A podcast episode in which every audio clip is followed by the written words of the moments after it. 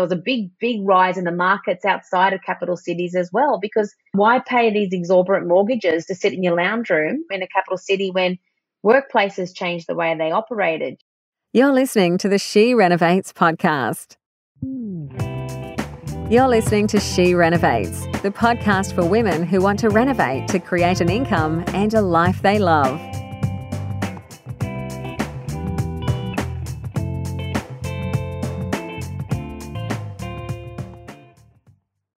Hello, hello, everyone. Today I've got my dear friend Jo Verdillo, and I guess the story behind today's presentation is that I asked Jo to present at She Renovates Live, which she very kindly obliged, and then I cut the presentation short. I got messed up with the timing and seriously, but so I thought that we will revisit that and I think maybe get a fuller account of what has been happening in the market and what to expect moving forward. And so that's what we're here about today. So welcome and thank you for being so patient with my errors of judgment.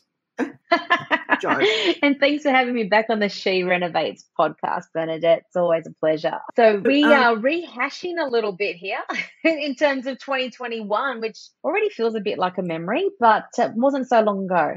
I don't think that's such a bad thing because I think it's really, as I said to you before, I think it's really important to see where we are in terms of the time, the chronologically and what's happened in the past and so that can inform what's going to happen, what we're going to, how we're going to approach it in the future. So I think that's really important. But I think also that there are a lot of people thinking that, oh, well, prices went up so much last year, they're going to drop that much this year. And that we know is highly unlikely, although that's what the banks are predicting. But the banks also predicted a 40% price drop at the beginning of COVID. So yeah, so it's safe to say no one knows. So what we're going to do is True. leverage of Jo's expertise to to get a bit of a sense of where we are right now. So thank you, Jo. Yeah, absolutely. Thank you for having me on and um, allowing me to share a little bit of the journey, what 2021 was. And I've referenced the presentation as a bit of a survivor story because it, towards the end of the year, I think it's probably fair to say collectively, we were all sort of just limping into that Christmas period battle weary, COVID fatigue, wondering what the future holds. And I'm obviously hoping for a, for a brighter other side of December 31st. And it was an incredibly busy year, certainly in my business. I'm Sydney based and I focus a lot on the eastern seaboard of Australia. But for property buying, it was incredibly competitive and prices were climbing literally week to week. So if I had a client and a certain brief and a certain budget and we didn't move with pace, that budget was not going to be able to achieve what they had set out for. So that was literally how fast the climb uh, in the market was. And what I was finding, and at that time, I was doing a lot of owner occupiers because people weren't necessarily making big decisions in terms of investing. There's always that fear in those extended lockdown periods, which we're facing. What's going to happen? What about you know job security, et cetera, et cetera. So a lot of people weren't selling their properties because unless it came down to being an estate sale or a divorce sale or they desperation to actually, you know, move along, or they had decided that we've always talked about a tree change, sea change. Let's leave these capital cities and then let's hit the freeway and move, which meant there was a bit of a boom, a bit of a boom. There was a big, big rise in the markets outside of capital cities as well, because why pay these exorbitant mortgages to sit in your lounge room in a capital city when workplaces changed the way they operated? You could be location independent a lot of workplaces are still on the percentage, the whole workforce aren't back in the 100% capacity. Why would they need some of the smaller businesses? Why do they need massive commercial overheads to house employees when those employees have shown diligence and ability to perform at same levels operating from home offices on Zoom? So it was a really interesting time to see what was happening and as such, because people weren't making necessarily selling decisions, and apart from the death, divorce, and desperation, there was so little stock, but a lot of people wanting to to move around. And what that created was a seller's market, and it just didn't stop. Once it started, the market just went up and up and up and up and up, and it just did not show any sign of um, stabilization or plateauing. And during those lockdown periods and would have found these in like especially in Melbourne and Sydney markets where the COVID restrictions really impacted property sales and how we bought houses shifted. It was by appointment only. There was a couple of times I had to sit in the car and wait until the person in front of me actually exited the building and got into their car. That's that was how strict it was. Obviously, face masks were mandatory, hand washing.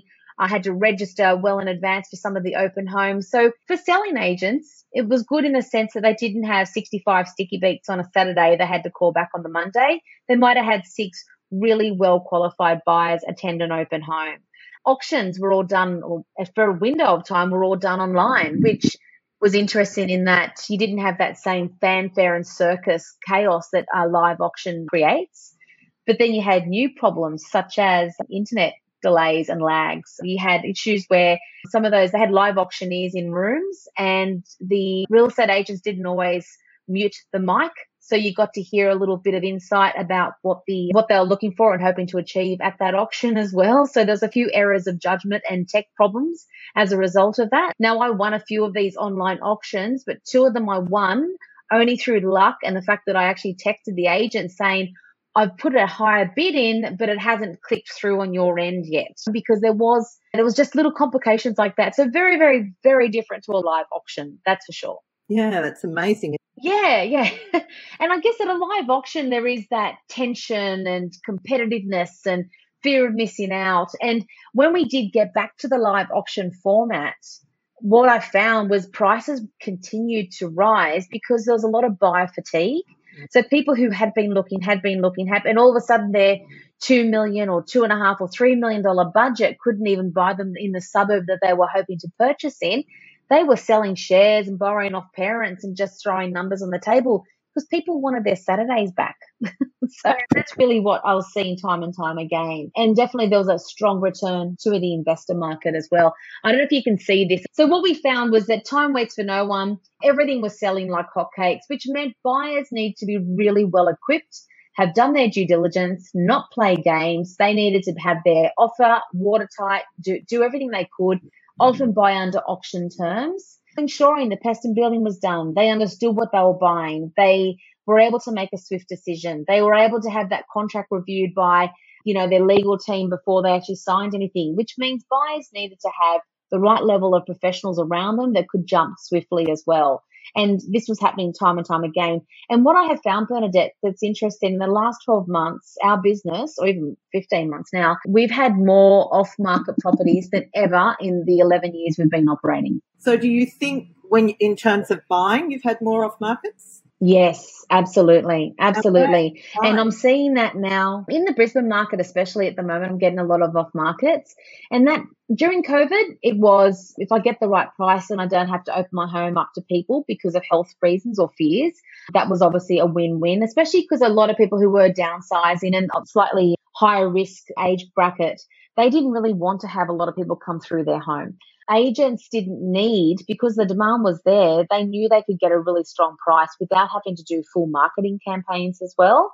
So that was one of the other things. Now an agency would normally for everyone that attends the open home do all those callbacks which is a huge drain on staff time and resources especially when probably fair to say 80% of people who go to an open home genuinely are researching their neighbors, they're having a little bit of a sticky beak and all the rest. And the real true potential buyer is only like the cream of the crop at the top.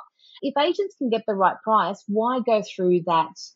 Why go through that rigmarole? And and that's what and that's what's happening. So when I say off market, I'm talking about not being on domain and real estate. So some agencies are still showing properties on, you know, the LJ Hooker or the Belle property or whatever the agency is. They're still showing it on their office website and they're sending things out on SMS or through VIP database. And, and that's something I think if you're buying, it's really important to say, do you have an email where or an email database where we get pre-market offers um, shown to us? And that was working really well for a lot of buyers because that meant they got a little bit of a an idea or a tip off so they could do a lot of desktop research before they actually went and had a look at the property and certainly before that property went live to the masses when all of a sudden there'd be the heavy competition of having a lot of buyers. Amazing. Then we go into, yeah, yeah, like a big difference, right? So in Sydney, and I'm referencing Sydney a lot because I know not everyone's Sydney based, but what we actually saw in the market a lot in that in that last 12 months were people were selling properties without so much as raising a paintbrush to the wall within a handful of weeks and making significant increases in the price point. So the example would be like the Sydney couple that resold a townhouse nine weeks after they bought it and they made a $600,000 increase on their on the price they paid for it. Obviously, you got to take out your selling costs and your stamp duty, but the way I see it, that's still quite a lot of profit sitting there um, for them for a very quick turnaround time. And that was replicated quite a number of times where people did a really quick turnaround because they could. And that nine week window, that is showing just the absolute market growth in the Sydney market. And I'm seeing that now in the Brisbane market as well, the heavy competition that lies with that. Sorry? Everyone I talk to is talking about investing in Queensland. Like, what's yes. going on there? Is it just because it's seen as a better value or what? Okay, well, Brisbane is long, well, everywhere's got water views at the moment. so, but everyone, Brisbane market has been long overdue for a big rise and it lagged and it lagged for a long time. And it's interstate migration is really strong in the Brisbane market. So, outside of um, Sydney and Melbourne in the last 12 months, a lot of people, like I said, thought that maybe as time arrived, as their kids left high school, they would make a tree change or sea change. And they're deciding now in the last, I suppose, two years now, let's just do it now. Let's just pull up stumps and go to Brisbane. The affordability and what you can get is far greater. Lifestyle's fantastic. The climate's great. Tick, tick, tick, tick. I don't need to, I don't need to be subjecting myself to these enormous mortgages um, in major capital cities and all the traffic and all the chaos that comes with that. And so that was part of what's bringing about the, the growth in that Brisbane market. It's just timing, really. It really has been long overdue for this uplift. And they announced that the uh, Olympics are going to be there in 2032. And I don't know, that's not the key catalyst, but I think I'm seeing a lot of investors have made to feel very comfortable to invest now as a result of the fact that this projected growth is so much infrastructure is being spent in Brisbane and the surrounds as well. And not just Brisbane City. Ipswich is, the growth in Ipswich is phenomenal. Moreton Bay, which is north of Brisbane, a lot of the, the problem that they're experiencing up there is land scarcity. So a lot of people who are looking at new housing estates they're going further west and west and it's just pushing it's just pushing. The demand there's a very low level of rental um, vacancies at the moment as well. And so they need the, they need the investors in there for rental reasons. Interstate like i said interstate migration is high whereas we're finding negative growth in other states. Awesome. Yeah.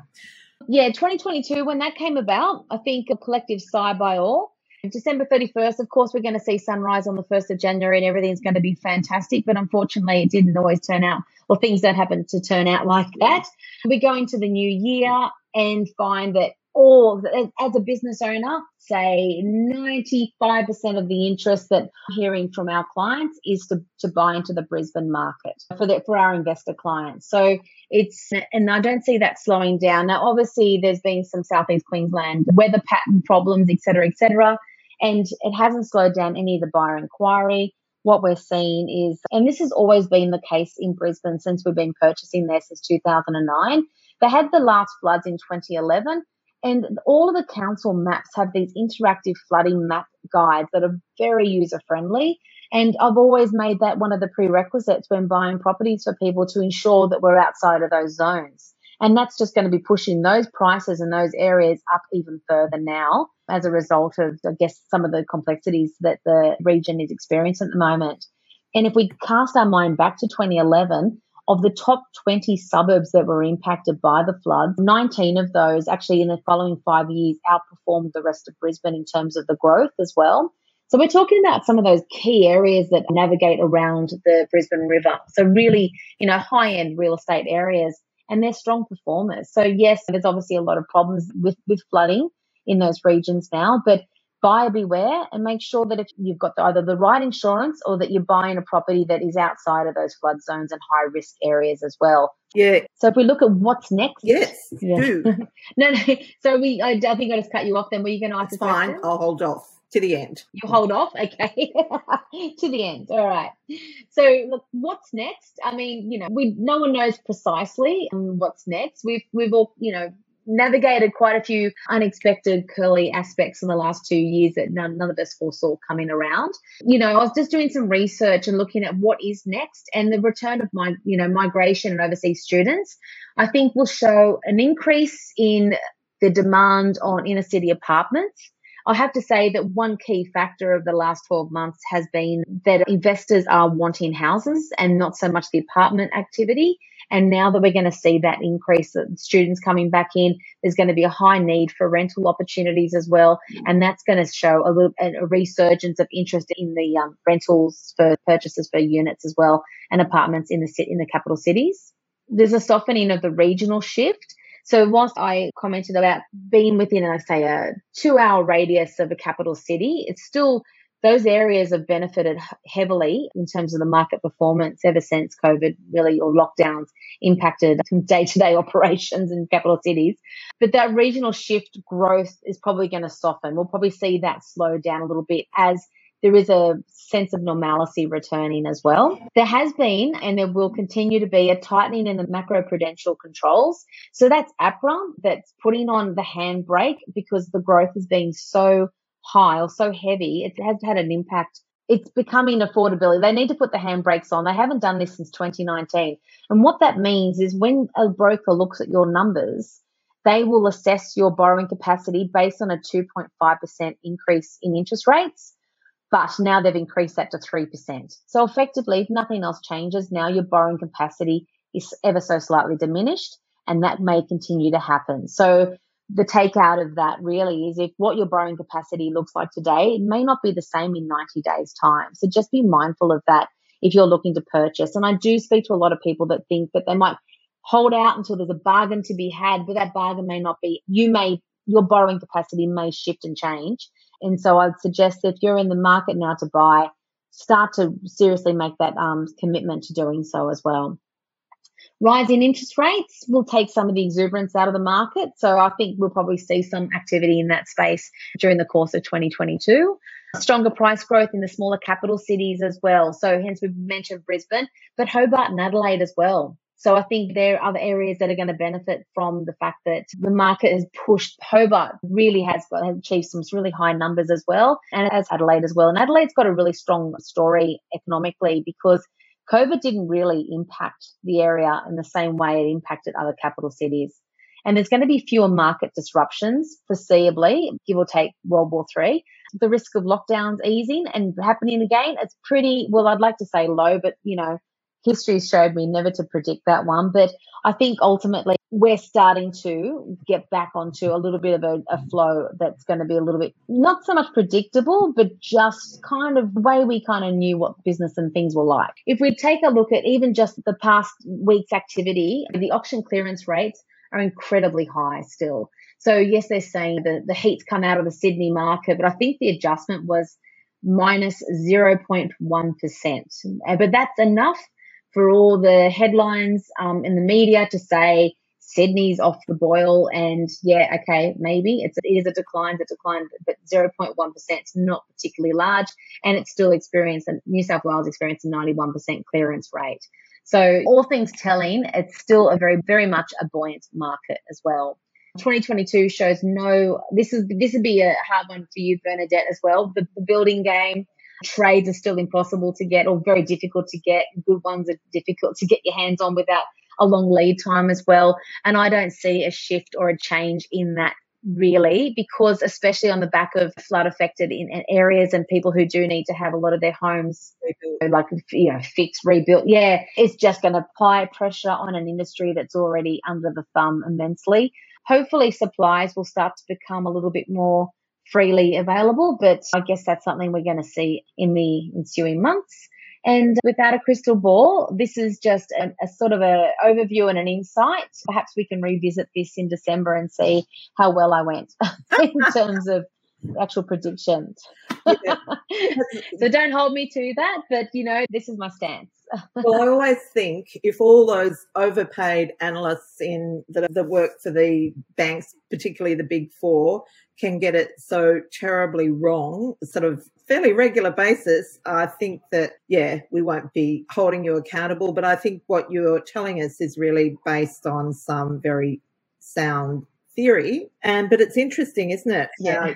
you, you think things are going to go a certain way and they don't. They almost never go exactly how we think, but sometimes they go better and sometimes they don't. So uh, certainly no one ever anticipated the reaction to be COVID to be like it was. And yeah, so, and it's just been a great boom for, particularly for regional areas. It's so good to see those areas really flourishing. Yeah, yeah. And what's interesting, even ahead of COVID happening, a lot of these areas already had a lot of state government expenditure into improved roads, hospitals, because the prediction of that population rollout was already there in place. It just probably happened in a far bigger way a lot sooner than probably what was anticipated. But that's it. The sprawl is happening. And it was lucky in some areas that they were already having public hospitals open their doors and all the rest, and these improved road systems and arterial roads that could take people who are moving outside of capital cities, but they could then travel back into the city without too much of an impact on time. Yeah, that's awesome. Well, listen, I think that's been a very valuable account of what's happening in the market. Can I just ask you, are you buying in Queensland at the moment? Personally? Yeah. And no, I'm talking about for clients. For clients? Oh, every, all the time all the time. Like it's definitely yeah, and always looking at my flood map. Did I buy? We bought three places in Brisbane last week. Yeah, and when you said, and I, the reason I asked personally is that actually I'm going to be I'm selling a development site that I did myself, and I'm going to be building in Brisbane myself. So wow. do put my money where my mouth is. That's awesome, awesome. And you're also building a new home for yourself, your a new family home. I am running. Yes, I am in Sydney. Yeah. It's well, it's, at council, which is notoriously slow. I'm probably halfway through that marination process with the powers that be. But hopefully, look, I really look forward to having my marching orders. I had a pool, a new pool pegged out this week, but it could be another 12 months, 15 months, 18 months. It's just one of those things. And I think you just got to learn to roll with the punches and yeah. not be too impatient and just understand it is, it's due process and it happens. It's just, it, yeah, it, it is literally just a matter of just um, understanding, having a little bit of faith in the process. Yeah, and it's interesting what you're saying about trade and building costs. During the week, ProBuild went into receivership, and that's a very big operation. Oh. Yeah, and we've been aware, and I'm sure you have too, that a lot of builders have sort of been like, been sort of the meat in the sandwich in that they have fixed price contracts, but their costs have been skyrocketing. So I think everyone's feeling the pain of the the trade material situation. Yeah, yeah, and I don't necessarily see that as alleviating no. now probably for the best part of this year. And I've even had my accountant say, "Oh, don't build now, don't build now," but I don't tell me yeah. no. I'm going to do it. Rightly or wrongly, it's going to take longer. I'm going to have some higher head holding costs, but you know, I am going to surge ahead. And yeah, I, and the thing is, the one I'm building in Brisbane, the one thing that particular builder did say to me is the hardest he has got in terms of a trade is, and so he's introduced different building materials so that the property can come up quicker. It might cost me a little bit more, but I'm not going to have those same delays. Awesome. So there's solutions yeah, out there. That's brilliant. Yeah. Oh, I was so as I was telling you before, we just sold the class project in Newcastle. And the two standout buyers were both from Sydney. So that's oh, really okay. interesting. And certainly, I don't really know whether the trade situation has eased off there, but leading into Christmas, it was a nightmare. So he's hoping that it's settled a yeah. little bit and people are able to get decent trades to do their projects. Yeah, yeah, yeah, absolutely. And the other thing I was going to say is we were talking about people thinking that prices are going to drop. Even in this really incredibly volatile environment, I have heard of deals like undervalued deals still going through. So I think for anyone that's really yeah. committed, keeping an eye on the area that you're looking in is really important because not everyone's that savvy when it comes to selling property and yeah. don't know how to make the yeah, good point. So yeah, so yeah. Okay, well, listen, thanks so much for coming in and sharing your wisdom. And we will certainly put your contact details in the show notes so that anyone that wants to talk to you about sourcing a property for them is able to connect with you. So thank you. Perfect. Thank you. Thanks again for having me. If you want to meet up with a group of savvy renovating I shouldn't say it's all women because it's not. Savvy renovators, I'll say. Come over and join She Renovates. It's completely free Facebook group and it is growing at the rate of knots. We hit a thousand members just recently, and now it seems to have picked up momentum. And so they are all savvy renovating women and men that are working their little hearts out to live a better life through renovating. Join if you're not already a member and then ask, comment, and do whatever you would like to do in order to further your renovation journey. And that's it for me today. So I'll see you next week. This is the She Renovates podcast.